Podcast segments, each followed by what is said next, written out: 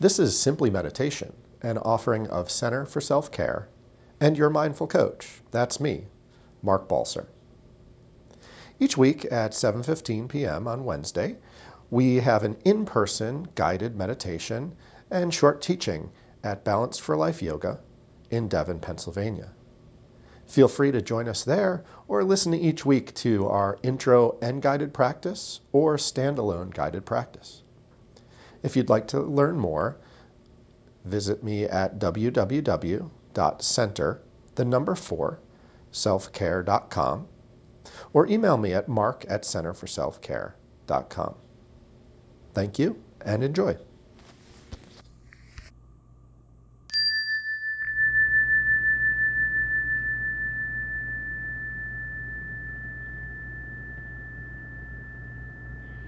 Last week we started an exploration of uncertainty and, well, Pema Chodron, the teacher we were reading about, called it chaos. I, I'm, I'm better with uncertainty than chaos. Chaos sounds like a bit much.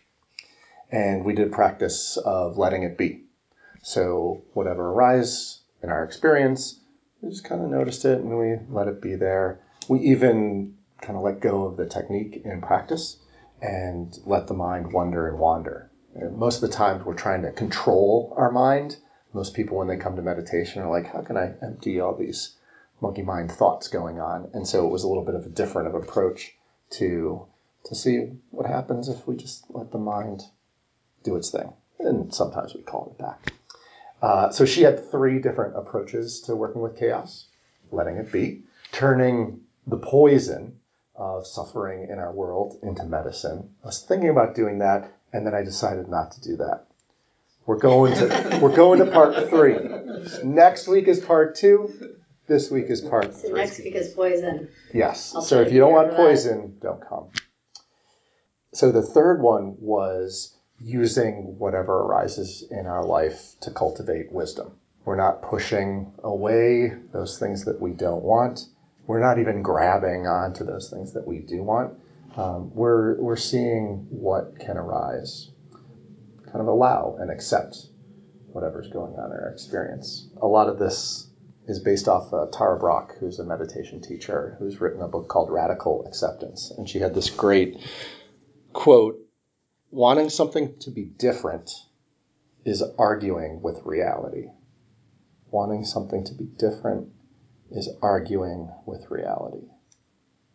I think there's a lot of good stuff there because arguing can be really productive and helpful. so it's not saying that we should just be okay with reality, but recognizing that a lot of times we're swimming upstream. I thought I'd share a couple of stories and guide us through a practice, and then we'll have time for a little bit of discussion if that's okay with you. Yep. Right. So this is Ajahn Brahm, who ordered this truckload of dung. He really, really wanted to call it Who Ordered This Truckload of Shit, but his publishers wouldn't let him. So in Australia, where he teaches, it's Who Ordered This Truckload of Shit. Ima- no problem with it these days. Oh yeah, yeah. Now it's now it's cool. Imagine you have just had a wonder a- wonderful afternoon at the beach with a friend. When you return home, you find a huge truckload of dung has been dumped right in front of your door. There are three things to know about this truckload of dung. You did not order it. It's not your fault.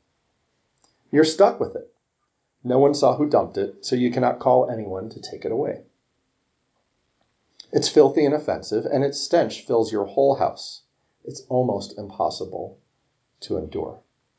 So you might have a truckload of dung of your own in your yard. In this metaphor, the truckload of dung in front of the house stands for the traumatic experiences that are dumped on us in life. As with the truckload of dung, there are three things to know about tragedy in our life. We did not order it, it's not our fault, and we often say, Why me? We're stuck with it. No one, not even the ones who love us most dearly, can take it away, though they may try. It is so awful, such a destroyer of our happiness, and its pain fills our whole life. It's almost impossible to endure. There are two ways of responding to being stuck with a truckload of dung. The first way is to carry the dung around with us. We put some in our pockets, some in our backpacks and briefcases, and some up our shirts. We even put some down our pants. We find when we carry dung around, we lose a lot of friends. Even best friends don't seem to be around so often. Carrying around the dung is a metaphor for sinking into depression, negativity, or anger. It is a natural and understandable response to adversity. But we lose a lot of friends because it's also natural and understandable that our friends don't like being around us when we're so depressed. Moreover, the pile of dung doesn't get smaller, and what's more, the smell gets worse as it ripens. Fortunately, there's a second way. When a truckload of dung is dumped in front of our house, we heave a sigh and then get down to work. Out come the wheelbarrow, the fork, and the spade. We fork the dung into the barrow, wheel it around the back of the house, and dig it into the garden. This is tiring and difficult work, but we know there's no other useful option. Sometimes all we can manage is half a barrow a day. But even so, we're doing something about the problem rather than complaining our way into depression. Day after day, we dig in the dung. Day after day, the pile gets a little bit smaller.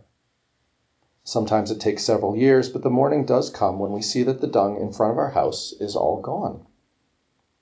A miracle has happened in another part of our house.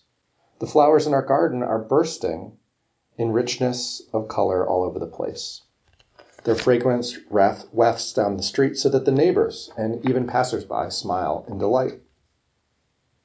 There's so much that we are able to share it with our neighbors. Digging in the dung is a metaphor for welcoming the tragedies as fertilizer for life. It is work that we have to do alone. No one can help us here. But by digging it into the garden of our hearts, day by day, the pile of pain gets less. It may take us several years, but the morning does come when we see no more pain in our life and in our heart. A miracle has happened. Flowers of kindness are bursting out all over the place, and the fragrance of love wafts down our street to our neighbors, our relatives, and even to passers by. Then our wisdom tree in the corner is bending down to us, loaded with sweet insights into the nature of life. We share these delicious fruits freely, even with the passers-by, without ever planning to. It's kind of an interesting way of backing into meditation and mindfulness mm-hmm. practice because, you know, the way I think of mindfulness is it's, it's simply it's paying curious attention to what's happening in this moment one of the great things about mindfulness meditation is as long as you've got you, you can do it. You use the raw material of your life as the object of your attention, as the anchor of your attention. So you pay attention to your breath as the belly rises and falls, or the body, or maybe even thoughts, emotions, feelings. So we're, in a sense, whatever comes up, we're we're churning that into the into the garden of our life. We're saying, what's happening right now, and can I be with this experience? Tara Brach, in this talk I was listening to this week, had three really uh, interesting points. Oftentimes, we're like, I can accept, I can accept, I can accept. And then we find that one thing where there's an injustice or there's potential harm or actual harm happening right now. And I say, no, no, no, no, no, no. I, here's where I stop. I'm not allowing this to be the way it is. And I think mindfulness is asking in that moment for an allowing of what reality is saying. What's really happening in this moment? It's tough. Tara Brach asked this question: Can can can acceptance sabotage the ability to drive change? Can acceptance sabotage the ability to drive change? I think her, her conclusion there is like acceptance is the only way to drive change. Engaging with the authentic reality of what's happening is how we kind of have the wisdom and the discernment to say, you know, this isn't something I want to stand for. Here's how I'll approach it differently in the future. And so there's kind of a, a the final question there is how can I a- access my inner resources so I can respond to the situation? I'm, I'm an animal. Hopefully, many of you are animals as well. We've got this biological system that just looks around and says, don't die, don't die, don't die, don't die, don't die, don't die. And so it's really saying always like, I need to react, I need to run, I need to fight, I need to do whatever. And most of our threats now in our culture are emotional or psychological or maybe long term financial or long term kind of physical comfort. None of them are, I'm about to get mauled by a lion or something like that. So, how can we cultivate a stillness, a refuge within ourselves so that we can kind of harness all the resources and wisdom of our experience, our heart, our mind? You know, when we're in that fight or flight mode, we're not thinking clearly anymore because we're basically just trying to survive. So that'll be our practice tonight. I've got a this will be body centered inquiry, so our practice that we'll do. So we're going to try to find those almost like those red flags, those warning signs that we get when we're in this state of reactivity. Um, for me, it's like warmth, tightness, tension, or arguing, fighting back. I had two interesting experiences this week. Uh, the first was at work. We had to schedule we had to schedule 36 sessions across six teachers with all kinds of teachers with differing schedules. And I've been scheduling it for years, and I know exactly how to do it. And that was not the way we were doing it. And I was fight, I was like pushing back and pushing back and telling them why they were wrong. And I should have noticed like that's my red flag. Once I start arguing, uh, I don't really care about resolving this question. I care about being right.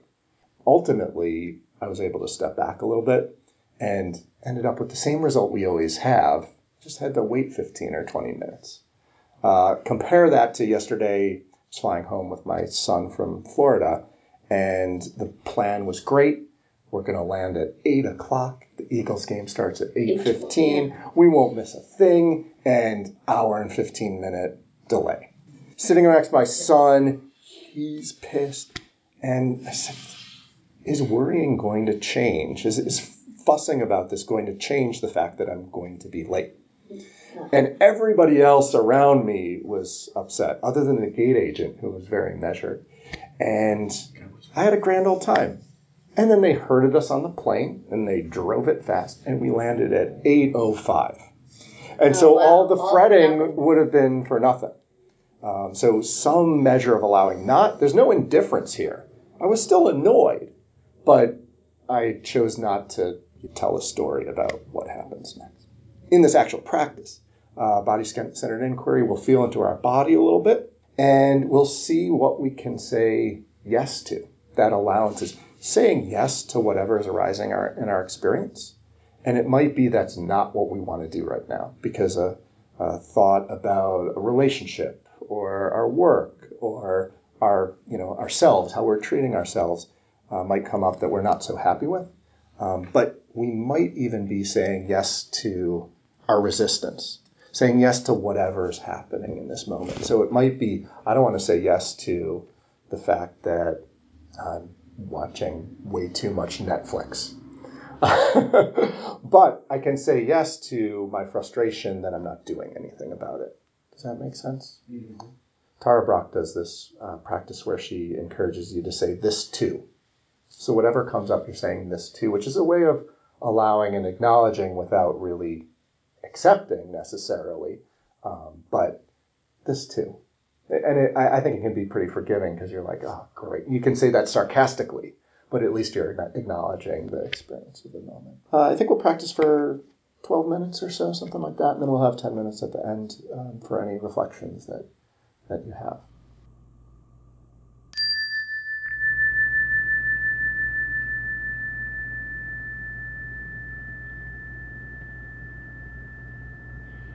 Finding a posture that's comfortable, that balances a stability in the body, but also a flexibility. You're invited to close your eyes if you like. Let the hands rest gently in your lap or on your thighs. Allowing the shoulders to drop away from your ears. Perhaps sensing the movement of breath in your body, the rise and fall of the chest, the belly.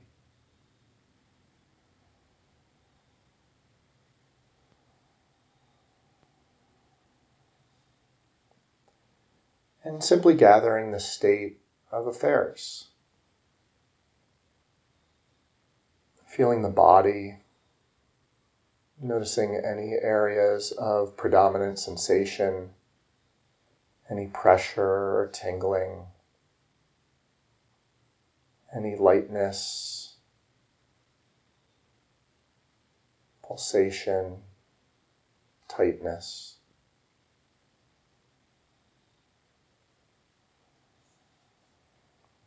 Letting the attention move through the body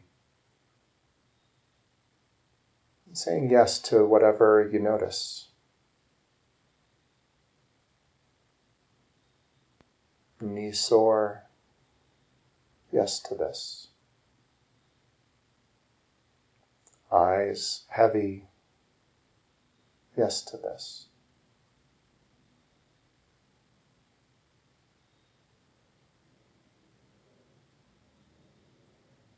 Silently naming parts of the body that need your attention and allowing it. Allowing it to be as it is in this moment.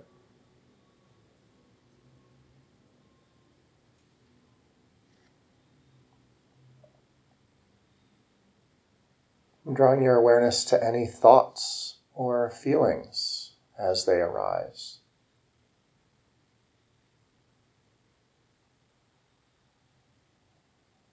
Notice if you're embracing them or judging them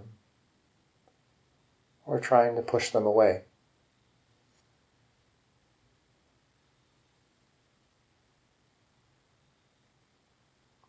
And seeing if you might say yes to them.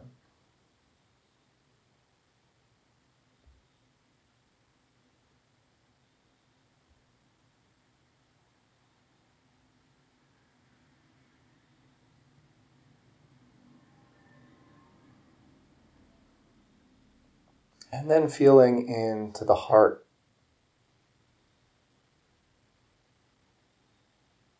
Sensing the breath drawing into the area of your heart. Listening and feeling the love and the wounds that live in your heart.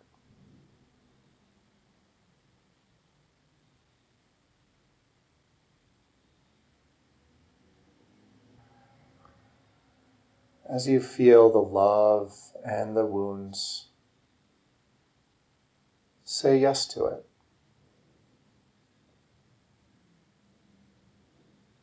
And see what arises in you.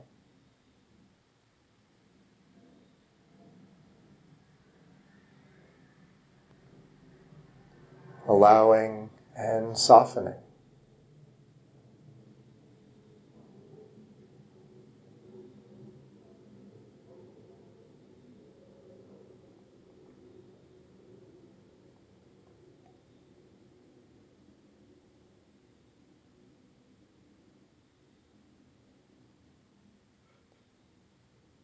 Noticing how you're holding your experience.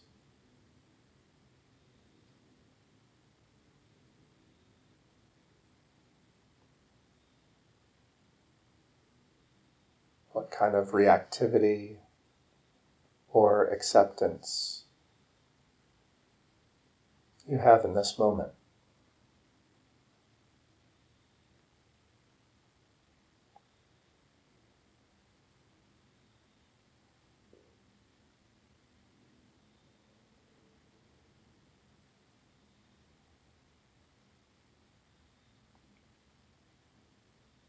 Noticing what happens when you say yes to the thoughts, feelings, memories, or regrets. What happens when you say yes to the heart?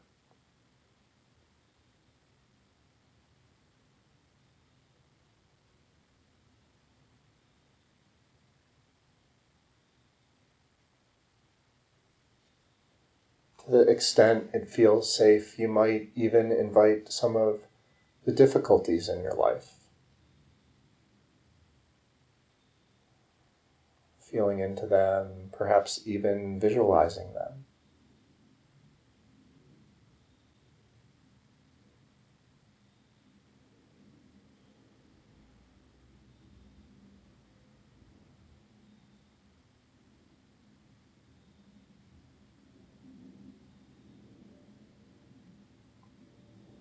And allowing the experience to flow, saying yes or this too.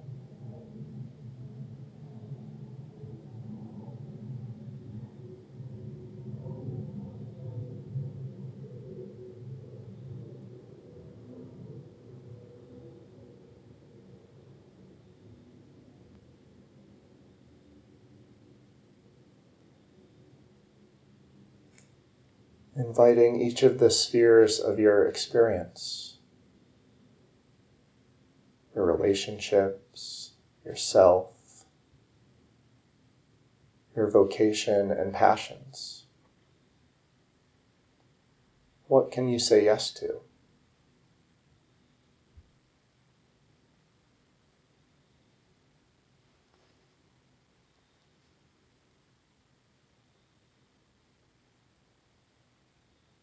What wants to be seen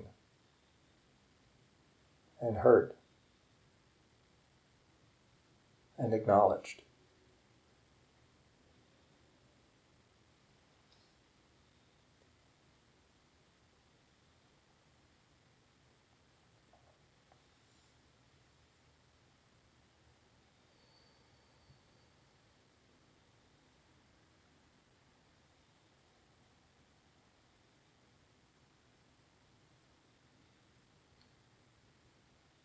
There's no need in this practice to try to change things or figure anything out. Simply being with your experience, seeing what you might say yes to.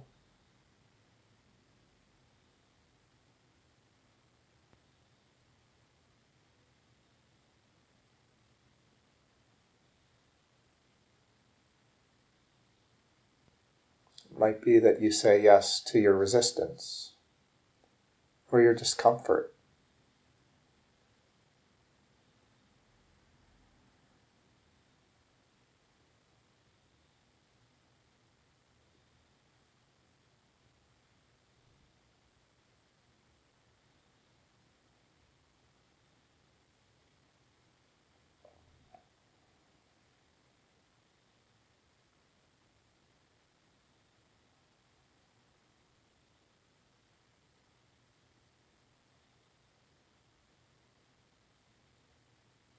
Might be helpful to draw your awareness back to the physical sensation of the heart.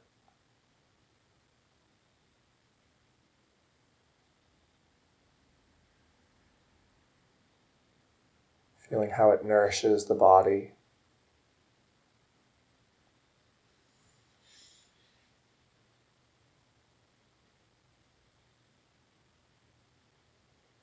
Feeling how it might help you open.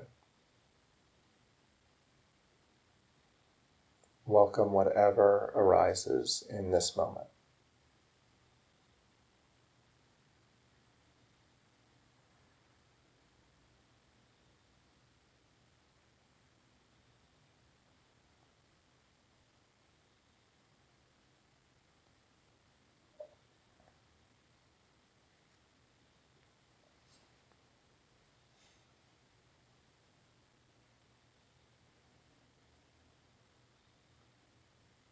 And taking these last few moments of practice and notice what might have shifted or changed.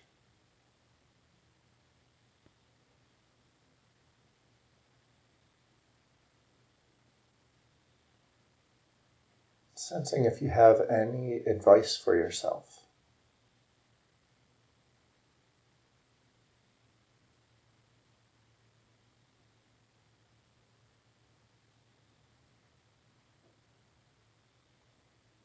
Sensing if you might say yes to this moment.